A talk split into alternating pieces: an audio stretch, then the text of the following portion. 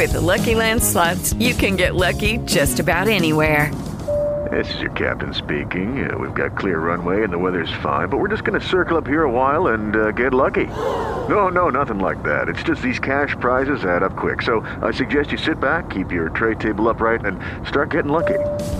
Play for free at LuckyLandSlots.com. Are you feeling lucky? No purchase necessary. Void where prohibited by law. 18 plus terms and conditions apply. See website for details. Welcome to Blog Talk Radio in high fidelity. Welcome to the Along Came a Writer Network. Opinions expressed in our shows do not necessarily reflect those of the network.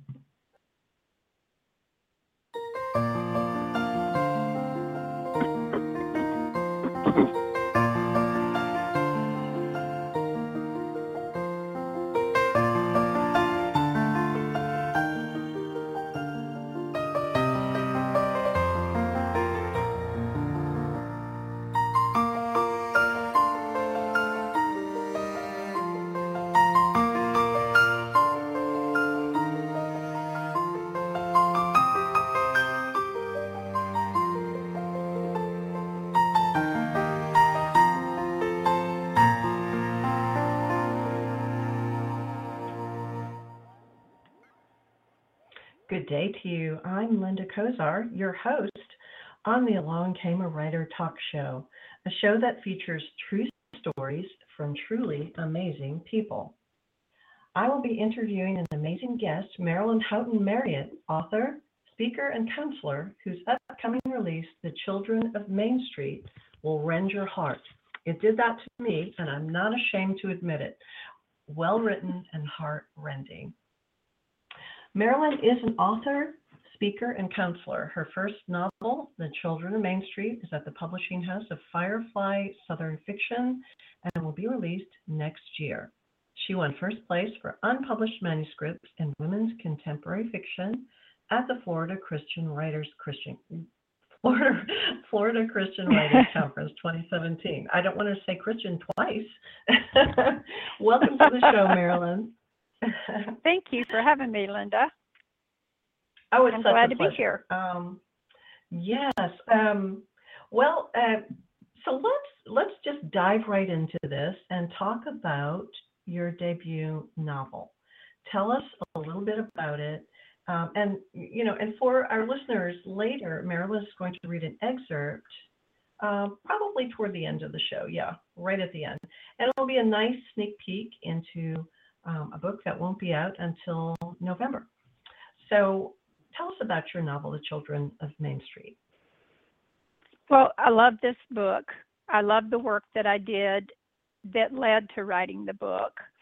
Um, it's a book about a gal named Katie, and she is um, a licensed professional counselor, same as me. And so you have two love stories.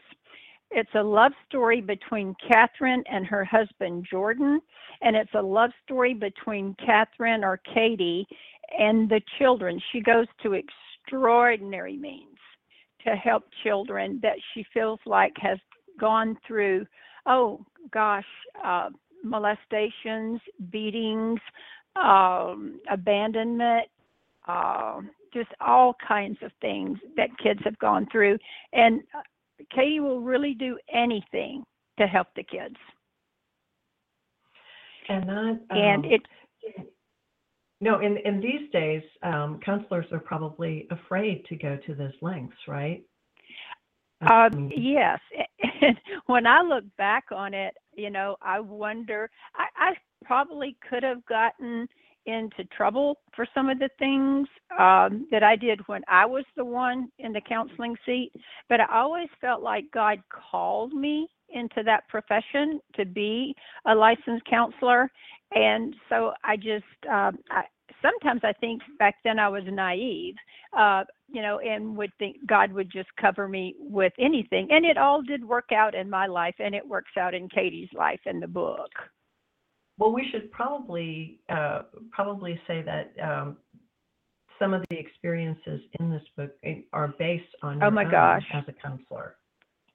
yes, and I I want to you know underscore that it is based on, um, you know, inspired by, because I would not expose in everything that happened to people without you know it's just inspired by. But yes i worked through incredible situations and i'm glad that i had that opportunity. I i wouldn't trade that opportunity for anything else in the world because i feel like with god's help i truly made a difference in these children's lives.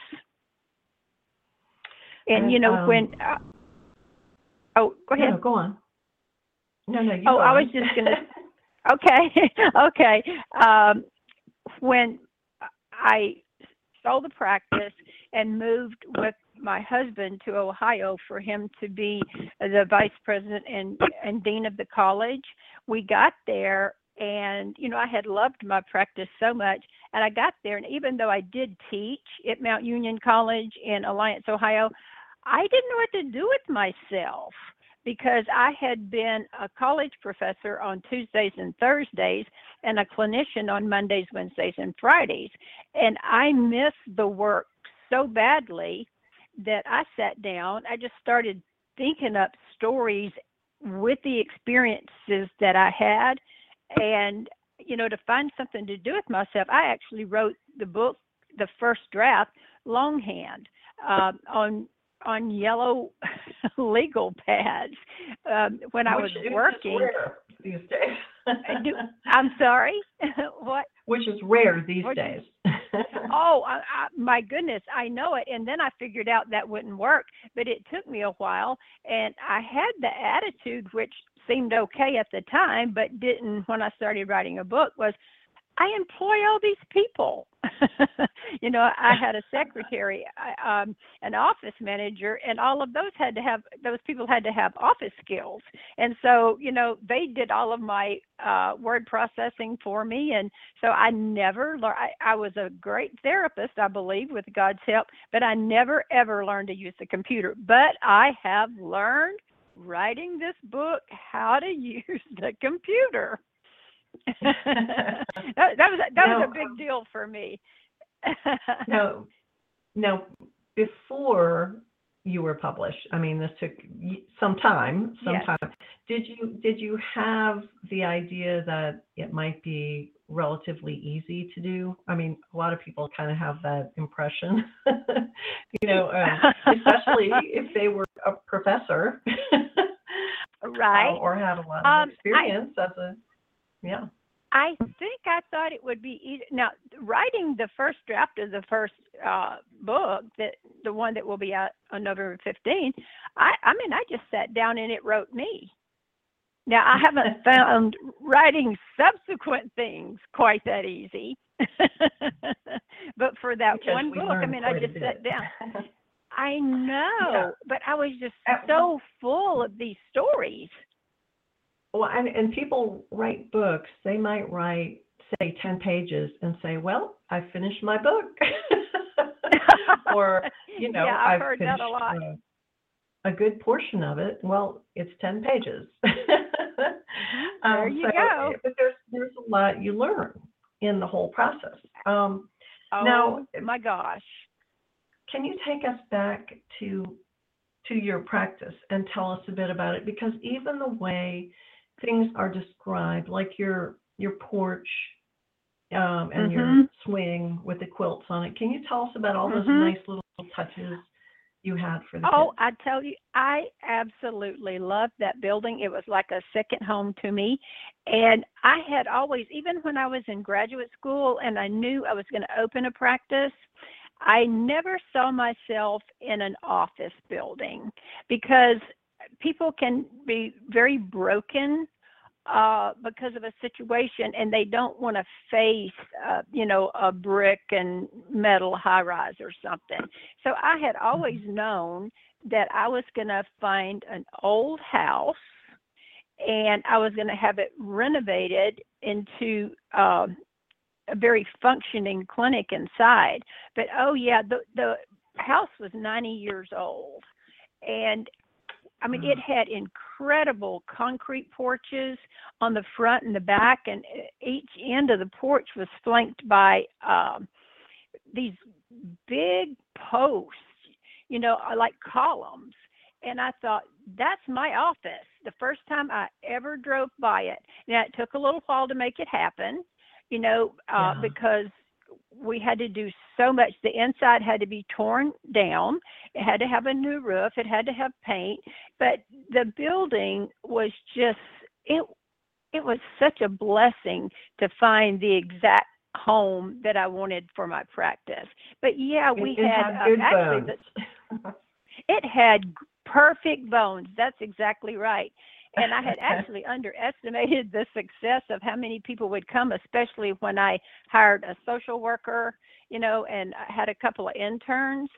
But um, we had a kind of a parking problem situation. So my son worked there as an insurance clerk, and and people learned to just drop their keys when they came in because they knew Michael was going to move it wherever it would fit. But the building itself, oh, and then I, I'm a flower person. I've always had some kind of little oh. flower garden. And so, I mean, it's the most gorgeous hibiscus and everything you can think of that we landscaped the yard. Uh, of course, just the side yard, we covered the front yard in concrete, you know, for a parking place, which turned out to be too small. But uh, it, it was just absolutely a great place. I have a I have a just funny story about that. Yeah to make yes. it a pleasant I have a, experience. To... I'm telling you, I have a mm-hmm. funny story if you think we have time. Oh, we do. We have um, a lot of time, actually. yes, we do. Okay. Well, when I first opened the clinic, and you know, it it was really the fulfillment of a dream, and people came just like I thought they would. And I would always pray, Lord, give me the words to say that will help, and and please don't ever let me hurt anybody and I would say that every day when I was walking in the back door. But anyway, when we were rotating cars all the time, I would go home every day and tell Rick, that's my husband, I have a parking problem. You know, and he would say, "How was today, baby? There's there's not enough parking." And so every day I would come home so frustrated. And one day he said, "Get in the car," and I said, "Okay." And um, we drove you know, a few blocks from our house, and there was this Mexican restaurant that at one time I had liked, but under new management, I didn't like it. And when he pulled into the parking lot, I said, Rick, I don't want to eat here. And he said, Merilyn, no one else does either. And I looked around at a parking lot that would ease that would easily have parked a hundred cars, and I'm not kidding because it was sitting right in the middle of the biggest parking lot you've ever seen. And there were there were places, you know, for the people who work there to park, and then there were two cars that were customers. And he said, "Sweetheart, this is a parking problem." Ah. Uh huh. Wow. That's what he was letting wow. me know. You you know, when you're so successful, you're moving cars and moving cars. That's not really a parking problem. But having a business right. where nobody wants to come, that's a parking problem. Right. And I never looked at it. I never looked at it as being so terrible again. Uh, there was a store next door that had a um, car wash and the car wash went defunct and i asked them if the, if my staff could park there. So over time we worked it out but i never whined about it again. I just kept saying god thank you for all of these people. Yes thank you for all these cars. Yes. Filling the parking lot.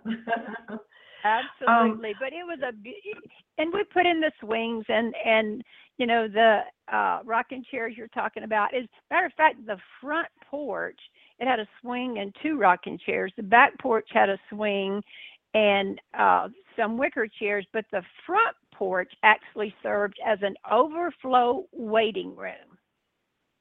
On oh, pretty days.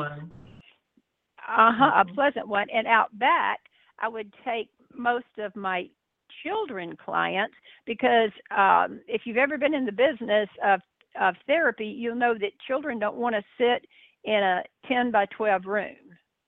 So we would go out there, and Mhm. it's amazing how how easier it is to get them to talk to you outside. So the Sitting building on was a just nice perfect. on a with a quilt wrapped around them. Absolutely, it was just wonderful. Nice. Um, Uh so, how do you how do you as a counselor separate yourself from the emotional angst of hearing all these terrible things sometimes? I mean, really, really awful things. How do you um, compartmentalize that? angst is a really good word. And when I first started, um, I would be so overwhelmed. And it's amazing how when a client will dump their stuff on you, they feel so free, which is what you want. And then there I am with these stories inside. And I, I probably looked like a moron the first year I was in practice because when I got in the car, I would let down all the windows and I would just say, "Get out, get out, get out, get out, get out." You know, because I would think my husband needs me, my children needs me, so get out, get out. And then I thought I had learned to handle it better, but then I figured out later that I went 10 years without ever crying a tear. And even if there was a disaster in my own home, I would immediately go into caretaker role you know, instead of Mm. listening like a mother or whatever, you know, I would go into caretaker. You do this and you do this, and it's going to be all right. We're going to handle this. And so um, I think the 15 to 20 years that I stayed was long enough. But the other thing that helped me so much was I taught at the university on Tuesdays and Thursdays and worked at the clinic Monday, Wednesday, and Friday. So every other day, I could sit or stand in front of a group of people that I could just assume were totally mentally healthy. and if they if they weren't, I didn't have to hear it. Although I, but I, I don't want to make it sound like I didn't love the work because I truly love the work. You know, that's what pushed me to that those uh yellow pads and my pencil. I missed it that much is that I had to start there- writing something down. Were there some children in particular, though? Were there some children in particular who you found yourself in a puddle of emotion over? Oh my gosh. And and I'm not a, ashamed to write that in the book. You know, when I felt like I was losing my breath or I felt like my lungs had been vacuumed of air and I didn't know what to say, only God could help me.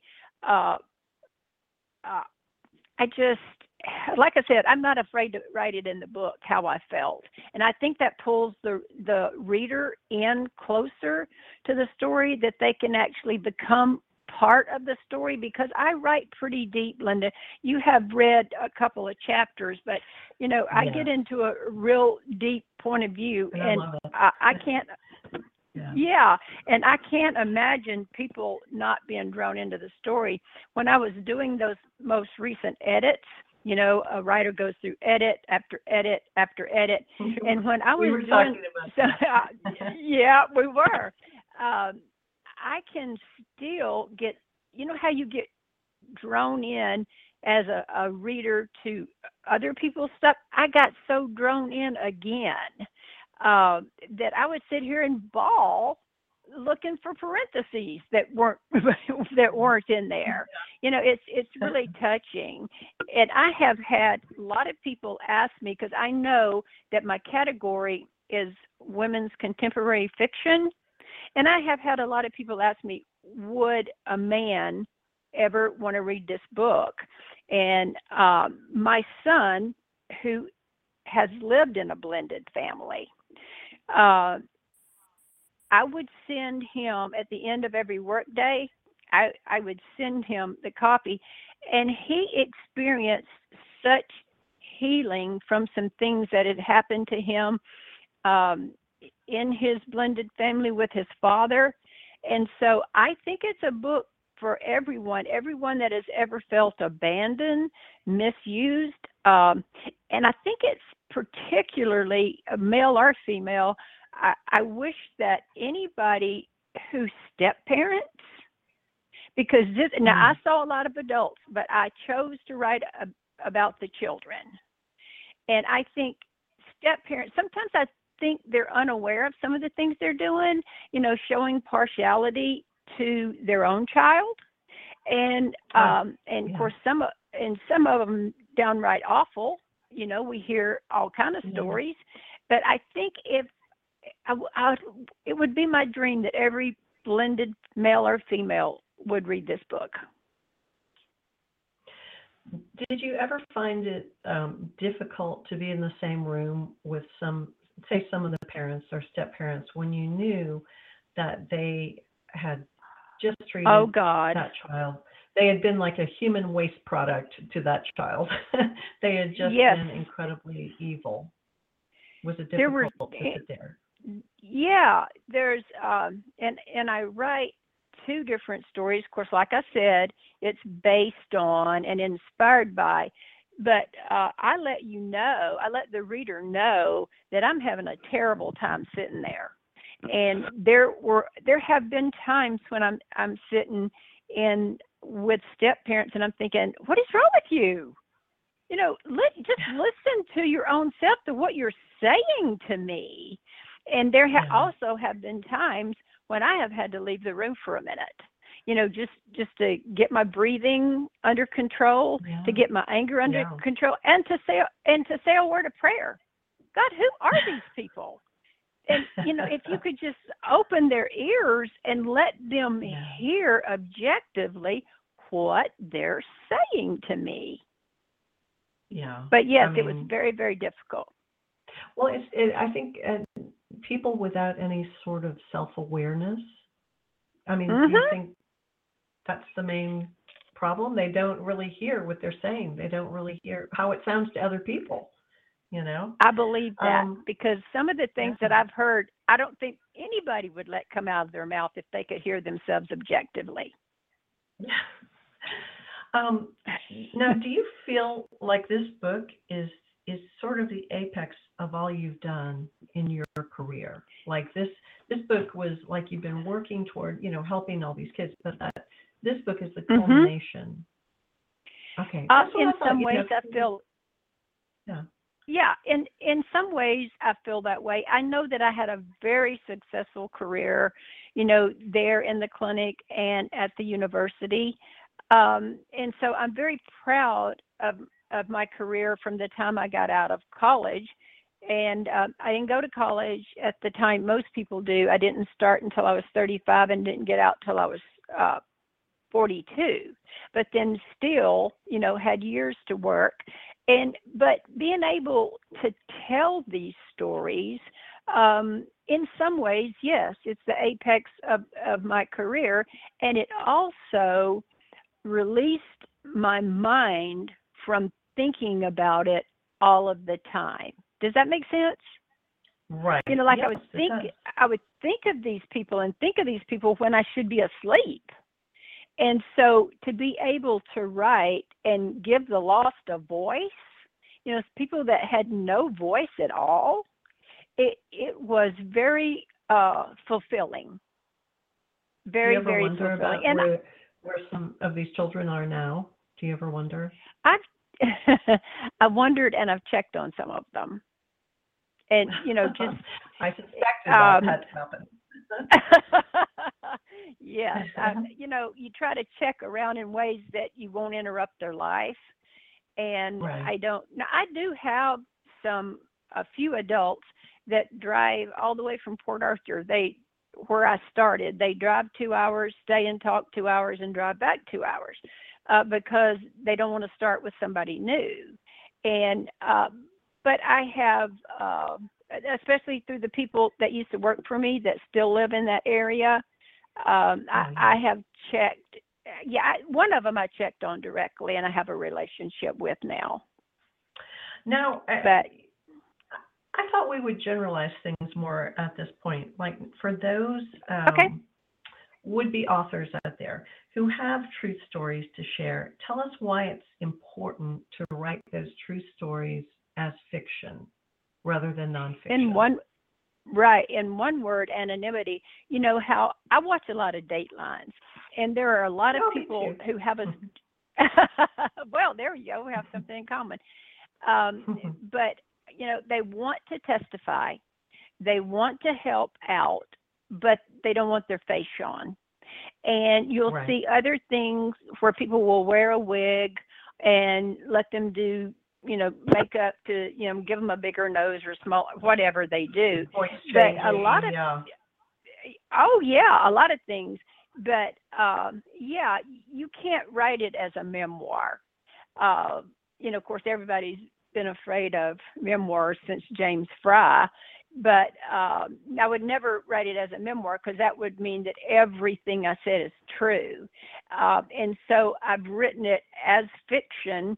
So to give everyone anonymity, and of course, change stories, combined stories, uh, just done all kind of things to make and and the book is a lot fiction but you know uh but all inspired by things that i have sat in a chair and listened to you know there's i didn't oh go ahead No, no, go on.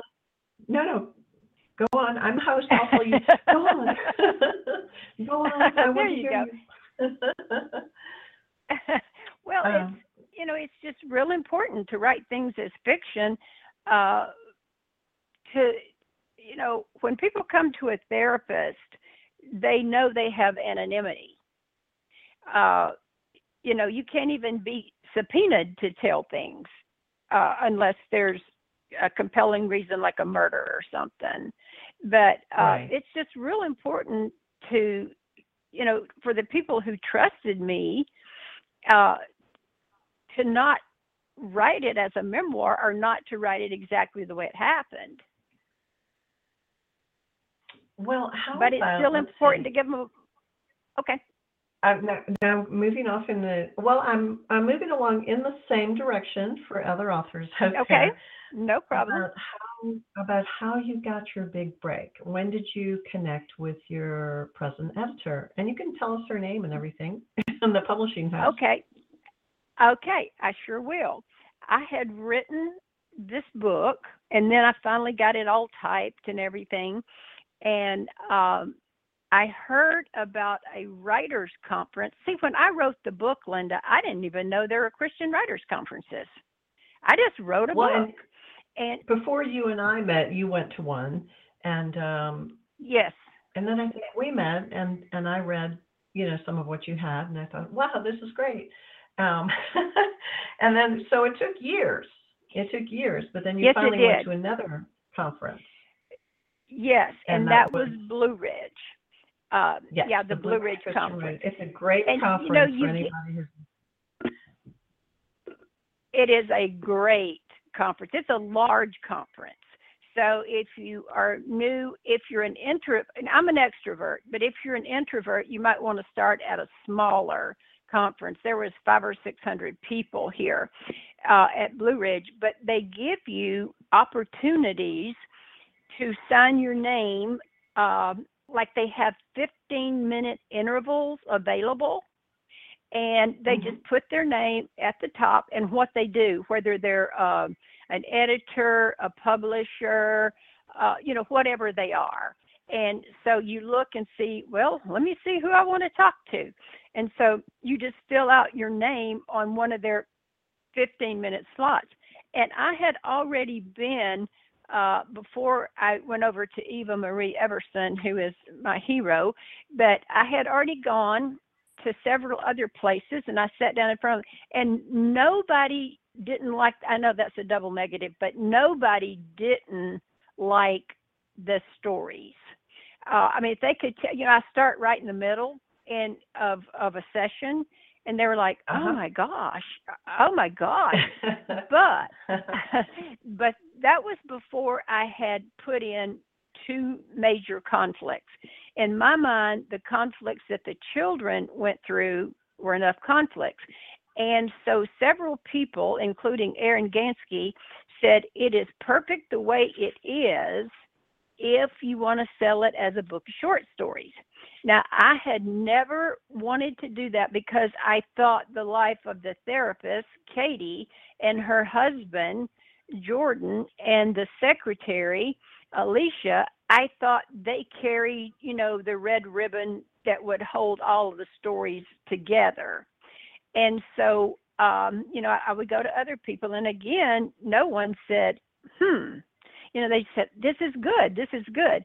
And, you know, we'd been told in the session, you know, where you get together at the beginning, they say, do this, do this, don't do this, don't do that. And they said, don't expect anybody to take your one sheet because no one wants to carry 51 sheets in their luggage home. So I I I knew true. that. yeah, it is true. So when I sat down in front of Eva Marie Everson, she just said, "Oh my gosh," because she had had a situation that she couldn't write about. And she said, I can't write about my situation, but I can help you get this right. And but she again said, while it was powerful, I had to have two conflicts. So I, it had to be rewritten. And one of the conflicts is uh, Jordan gets tired of Catherine giving too much of herself to the kids, and he leaves her. And then the other conflict was I made myself younger and childless. So that that was part of my obsession over these children was how badly I wanted um, a child. And but the minute I sat down in front of Eva, I did not. I knew she was an editor. I had no idea she was the acquisitions editor for Firefly, which, by the way, is just a portion of light of the southern portion of Lighthouse uh, Publishers of the Carolinas. That's that's the Yes. main name. And when I started to, um, I, I knew it was a a God thing, and she did too. And so when I got reached for my one sheet, she said, "Oh, wait, that's mine." And I said, "You want this?" And she said, "Yes, this is mine." And so I heard from her. I, I know it was so funny because I'd been trained not to offer them my one sheet just to show it to them. But she took it and she called me within two days after the conference was over because all my contact Before you had a information was on that to- one sheet. Get your energy back because it takes a couple days That's ex- after a conference. Oh, let me tell you, you're in a coma the first day, and then you start to move around a little bit the second day. But by the second day, she called me, and then um, she put me in touch with um, uh, an agent. Her name is Linda Glaz, and that was the sweetest experience. Um, I sent her the book, and oh gosh, it wasn't more than 30 minutes when she emailed me and said, I like this book. And then in another 30 minutes, she wrote back and said, I love this book. And Oh, she, gosh. Um, I don't know, within another hour, she said, This book is amazing. And then on her fourth email, I know. And on her fourth email, she said, mm-hmm. Can we talk in the morning? And I thought, well, oh Lord, she's either going to tell me she would like to represent me or she's going to tell me it's a good book, but it's not what she does and, you know, try to send me on to someone else. But uh, she took me on. Um, and and I'm, I'm really glad I have an agent. I know a lot of people don't want to pay an agent, but I'm really, really glad I have one. And she's I feel like wonderful. an agent can make a big difference in your career, Oh, definitely. Oh, y- yes. I mean, a lot of people don't want to pay them their 15%, but I'd rather have, you know, uh, I'd rather sell a lot of books and let her have her cut than sell fewer books and keep all of it, you know?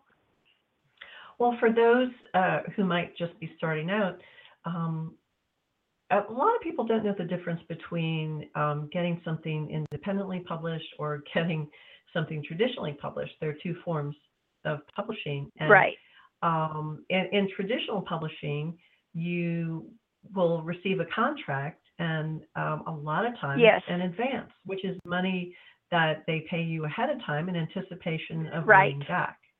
And once you've earned Right, back that's what they give you, whether it's five thousand or ten thousand, Right. um, then you Right. start getting royalties. Yeah, and now if it Yes. and uh, you know, some people don't understand how that works. In indie publishing, you're in charge of everything, of getting everything done, Right. and royalties. And you So- and Linda, you know more about that than I do. I have not gone the indie publishing route. well, it's You know, it's I mean. I've I done both. understand it. I think. okay. What do you like best? Now here I am asking you questions. um, I I like um, the control uh, for one thing. It's kind of fun because you hire your own editors and stuff.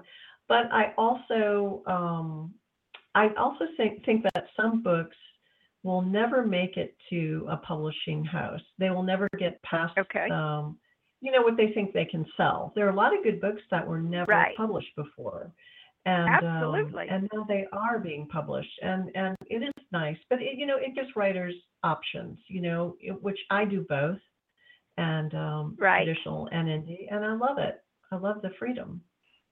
So, um, Right. but now I- got let's see. Now, I want to know how publishing, how getting published uh, has changed your life. I mean, you have you don't have the book in your hands yet, which will be exciting. But um, are you planning Right. a launch party? Are you thinking about that? Oh, absolutely. Um, I took a class. I was just in Florida again in February, and I took a class, and I'm glad I did, on um, how to launch a book without losing your mind. and uh, she told us that, yeah, and the main thing she said is you can't do this alone. You know, you got to have a launch team. And I've been asking people to be on my launch team. And of course, I have to give them a book, let them read it, and, you know, um, put their I'm losing a word, but what they think of it on Amazon. Um, what word am I needing? Or a Yes, put a re- thank you, thank you to put a review on Amazon, and then be my little worker bees because uh, you know we were taught never underestimate uh, uh, word of mouth and people telling about your book and oh my gosh you got to read this book and so on and so forth. And so Now- yeah, I'm planning to have a big launch. I'm already collecting how has- presents to give away.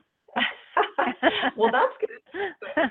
Well, how Yeah. you know, getting that contract, I mean, where were you when you got that contract? I mean, because a lot of writers remember that moment when they got their first one. I felt like I felt. had a million. Yeah, I mean, I felt like I had just won a million dollars. Not that I think I'm going to, you know, sell a million dollars worth of book, but it meant so much to me.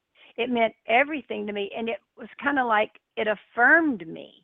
Like I thought the book was really good. Rick thought the book was really good, and my youngest son had been healed of a lot of his um, bad step parenting issues, and so I, you know, I knew how the family felt about it.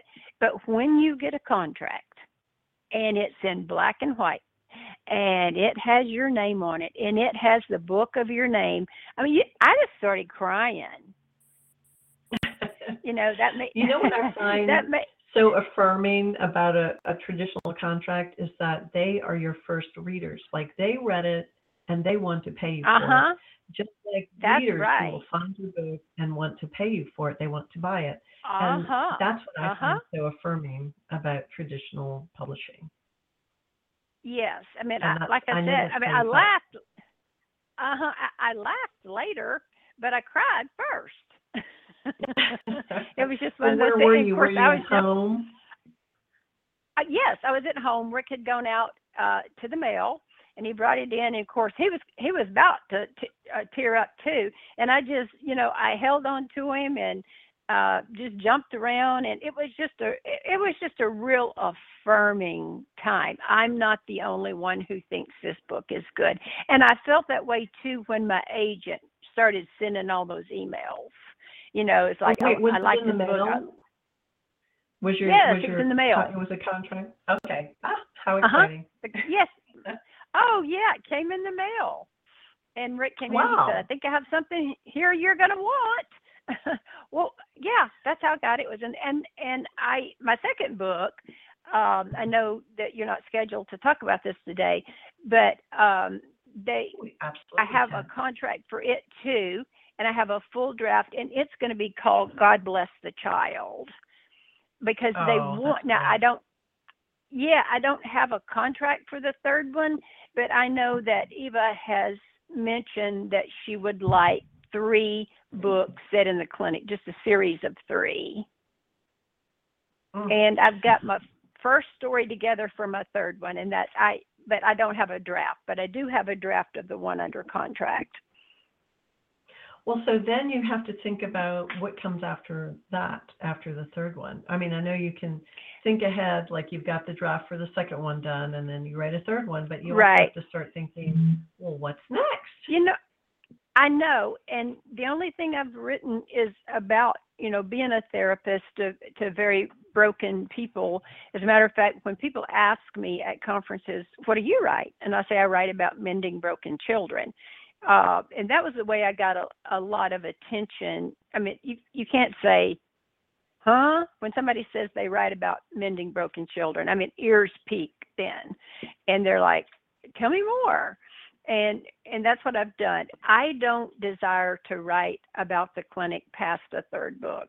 I'm not sure exactly what I've. I have started a novel about my mother. Uh, I think it. I, I think I will probably finish that, and it'll be on a total new subject. But my Yeah. mother was such a wo- woman inspired by faith. You know, my father was a minister, but we used to now we joked about this we always said my mom was so heavenly minded she was no earthly good which is not true Yeah. she she I've was a lot of before, earthly That's true.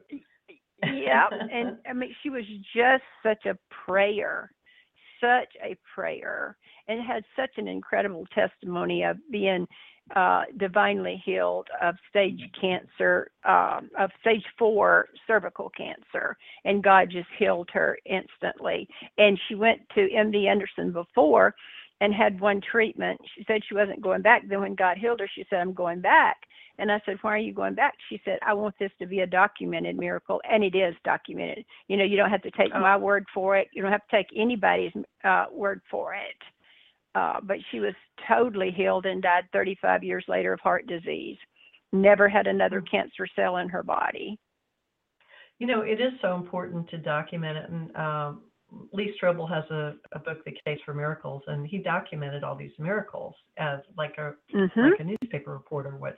And I think it, it is Right. important to have that, you know, have that proof. Um, so, what advice would you give to a beginning author out there, to, to our listeners who who are interested? Oh, oh my goodness. Go to a writer's conference. I mean, because like I said earlier, I wrote a book. I knew it was good, had no idea what to do with it. Absolutely no idea. You know, I I mean because who you know, if you don't go to conferences and you don't meet people and be met and you know know and be known when you write a book no one cares you know except yeah, your I mean, family mail is. I mean, it's impersonal to send someone a hook for your book over, um, you know, Uh-huh. email, and not all not all publishing houses take that, and not all agents take that. You know, um, so it's very difficult these days to get there. uh-huh So conference is a great way to do it. Oh so it's, okay, it's that's a great the best piece of advice. yes and, and absolutely I think I I'd say And pray watch a your lot, too, spelling. you- oh oh my gosh Yes. Oh my gosh, Yes. I have prayed over every segment of this book till God's probably saying, "Okay, I'm going to bless you or shut up." One or the other. I've just, you know, but but I believe that he wants his story told and back to, you know, how did I not, you know, just be a puddle of mess. Uh, you know, God called me to that chair to do therapy. Even when I was in college, I knew that you know, I knew the first day I signed up that I went to be a therapist. And it was so funny. People would tell me, I, I've changed my major. And I think, oh, God didn't send you? Because when God sends you, you know what your major is. But I, Well, I I- knew, uh, even was- taking that was statistics it. classes, I, I knew that was it because I was called of God. well, um, now would be a good time in the show for you to read an excerpt from your book, The Children of Main Street, which comes Okay, out on let me November set- 15th. Yes, this is the book that releases on November 15th. Let me set it up since it looks like we have time. Um, Bailey, a little girl named Bailey, she starts out six years old and she's a main character in the book. She's a main character in the second book, too, and will be uh, in the third book. Uh, okay, here's how I met her. My heart stopped. A tiny waif of a little girl sat alone in a chair facing Alicia's desk. Her hair was so blonde it was almost white, shot through with subtle hints of red. I stood behind her, touched her shoulder. The child didn't look at me. Instead, she perched on the edge of the chair, her feet still dangling in midair, and stared at the floor. She wore white tights and a white dress gathered above the waist and dotted here and there with little clusters of baby blue ribbon flowers. Her little white shoes were crowned with, of all things, little blue ribbon flowers attached right below the half moon curve of the slippers. Little tufts of tights puckered between the flower adorned curves and the leather straps across her feet. This lovely dress and shoes had no doubt been a dead mother's loving purchase for Easter Sunday. Her mother had been killed uh, six days before I met her, murdered. Oh my gosh. Wow. Yeah, it's Wow. um, it, it's a pretty heavy book. I I give you what comic relief I can, but I mean this is uh, you know if you're wanting to read something to make you laugh, this is not it. But if you want to read something that will touch you in every part of your emotions, your body, your mind, this is the book, The Children of Main Street. And the description um, is is so wonderful. Um, you are a meld between um, fiction and nonfiction. Um, a lot of nonfiction writers think that they have to um, really put that that sort of you know fiction technique of writing into their writing, but it really makes it richer and um, it makes Mhm. the whole experience so much better. It puts you there. It puts you in the moment with the characters. You know.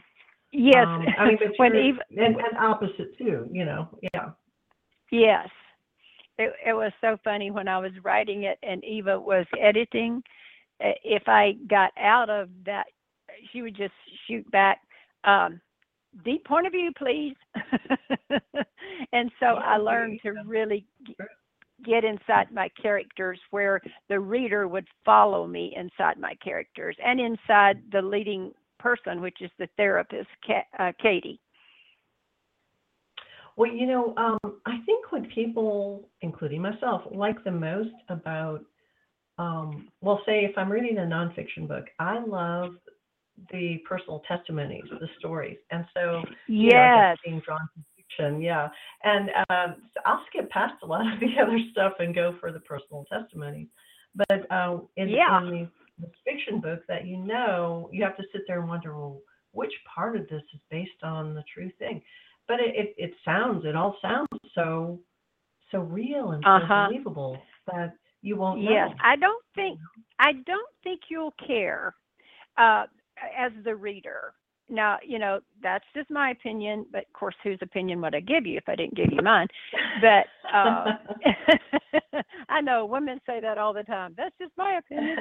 Um, but I I really think you'll get so deep into their stories, and it will remind you of something you've seen, um, something you've heard of, something you've even seen on um, Law and Order SVU. I don't think you'll care after a while. I mean, I think you will get so lost in the book uh, that you just really won't care. I think it'll all be um, really relevant, really personal to you. well, now, is there anything you won't talk about in a book? Is there Yes, there is. You won't go for. yes, uh, my physical frailties. Um, I've always felt like God gave me this fierce little spirit in this weeny little body. And I won't talk about that. Okay. I mean, I, I, that may not be that may not have been what you were looking for at all, but um, and I don't write about my children. Okay. No, no, but I mean, say a heinous crime, or is there some sort of thing that you won't No, touch on? there's there's You'll- some heinous crimes in this book. I'll write about it. Okay. Okay. I mean, I Yeah, I mean, I- it's real. It's real life. it's a way. real. I mean, uh-huh, it is. real life. I know I had one editor that didn't work out and she said, You don't have to go into this much gory detail. And so I read it through again and I thought, well, it could be a little lighter there. So I took out a little bit of it, but I still left the basic story in it. I mean, it hap- you see it every night on the six o'clock news. Well, it wasn't, it, you know, wouldn't it be nice if you could edit some of that out for the person who went through it, but you can't. The whole thing happened to Right. them, you know. The whole thing uh, happened to them. People may not, you know, they may want to soften things up, but it certainly didn't soften the blows the person took, the victim. know. No, I know, and that's why um, the the other editor that didn't work out also um, she she didn't want me to ever have any negative feelings against the parents that had abused their children, and I I'm I'm a human being. And I mean, I'm a human being called of God, but I'm a human being. And when somebody is sitting there telling me, you know, this is his kid, I don't want it. You know, I I married him. He told me I wouldn't have to raise this kid, and now the fact that her mother's been murdered, you know, changes nothing. I'm not raising the kid. I mean, I'm I can't sit there, and you know, I would I would let the uh, writer know some of what I was thinking, and she wanted me to feel sorry for everybody. And I'm telling you, Linda, I'm a Christian, but there's some people that just uh now I I didn't say everything that you know came to my mind but i wrote a lot of it in you know no parentheses so you know i'm thinking it. But uh i don't have to i don't have to be lovingly tolerant of everybody who came in especially I when agree. the horror of what they have done is staring at me You don't have to like everyone. i you know, don't I mean, yeah, and and that that's the realness. that's the realness. That of, is the you realness. know, yes yeah. Um, of our lives. Now we're running out of time. Can you believe it? Um, tell us about your new show coming up on Along Came a Writer. It's on going to be on this very network. um, i'm sorry set. Oh, are you okay? That's okay. Yes, I'm fine. and we're set to debut this new show in June. This June. yes we are So tell us. I am really excited about it. And I want it to be a call in show where people can call it in since I'm a therapist. And the name of my show is going to be The Bridge. And I want people to understand that it's the bridge to wholeness, being your best self. That doesn't mean being perfect. Nobody's perfect, and we all have to forgive ourselves for our frailties, but you can live your best self and I would, you know, anybody who has a question, and I will be talking about it, uh, that there's life after depression, there's life after anxiety, um, there's life after divorce, there's life after childlessness, or something even happening to your child. And of course, you know, that's one of the fears we all have is, something happening to our child, but there is still a life for you uh, if you will let God and a good therapist help you. So I'm hoping the- that people no, no, go on. go ahead. Go on. I'm Oh, going to ask I'm you a question that- after this. okay. I'm just hoping that people I mean even somebody that's fixing that's thinking about actively ending their life and think I have nobody to call, well I want them to call, you know, into the show at the bridge. and then you'll of course you know give them resources you know places that Oh, they can yes. turn to Oh, yes. um yeah and which is awesome and you're going to have um guests on the show to talk about you know different Yes, I am. Mm-hmm. subjects like depression and all I'll that have you know i just yes, think it's so I'll- exciting Oh, I, I do too. I'm real excited about it. And um I can hardly wait. I mean, I've loved this. I could see how I could be addicted to this, you know, just sitting here talking with you. And uh so I'm excited about it. And yeah, I'll have guests who are writers and I'll have guests who aren't writers, who maybe are therapists or even ministers. yeah and and even people you haven't even thought about yet Yeah, exactly you right. come across yes. you know um, Yeah. So how can how can readers find you on social media and keep up on when your um, on your book is going to be released? You know, are you going to have sort of a like a newsletter or something you plan on releasing that they can sign up for? Um, Um, or yes, know, and you know, I'm like get like I said, I'm getting my launch team together, and then uh, you know we'll we'll have launches, and then I will I will announce on Facebook. okay. Um, you know, kind of a an announcement on Facebook. Uh, you know, don't forget it's coming out in three weeks, and then two weeks, and then a week, and so on and so forth. Uh, but they can get hold of me now. My website is being revamped right now, but I do have one, uh, MerilynHowtonMarriott.com, and um, it will be greatly extended over what it is now. You can find me on Facebook. You can find me on LinkedIn, are you on Twitter? and are, am I in what, hon? on Twitter Uh, or no, but- Instagram?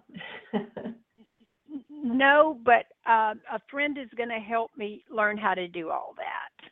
I thought Okay, they were going to awesome. teach it at the conference, you know, when they did uh, shows or they did workshops on social media, but they didn't really give you the beginning steps. You know, it was a more advanced class. So I'm going to have to have help with that, or even dig it off of uh, Google, or or even uh, YouTube. YouTube. you Uh-huh. YouTube. Now, for people looking for you, um, your name is spelled Merilyn Howton Marriott, M E R I L Y N, middle name Uh-huh. Hutton, H O U T O N, and no, H O W T O N, yes. And then Marriott, M A R R I O T T. I don't know why I Yes, said just you. like I the knew, I knew hotel. it was W.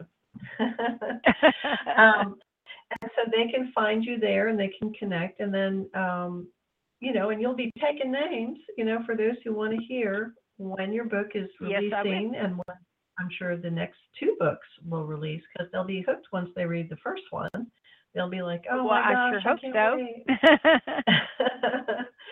yeah, and you know that's And, one um, thing I have. no go on Go ahead.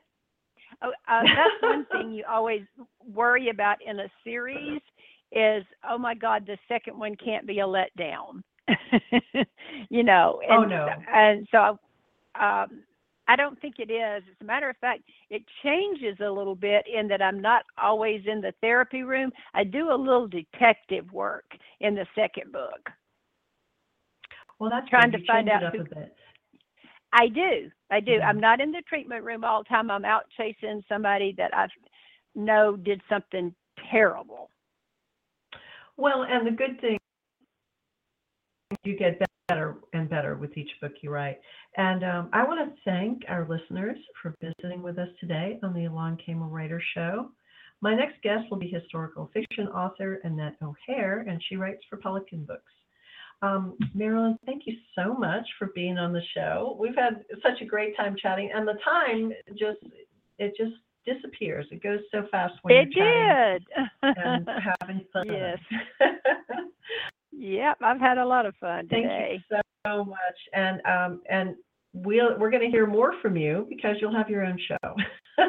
That's exactly right. And don't forget, it's called The Bridge. Thanks for being on a long. See you guys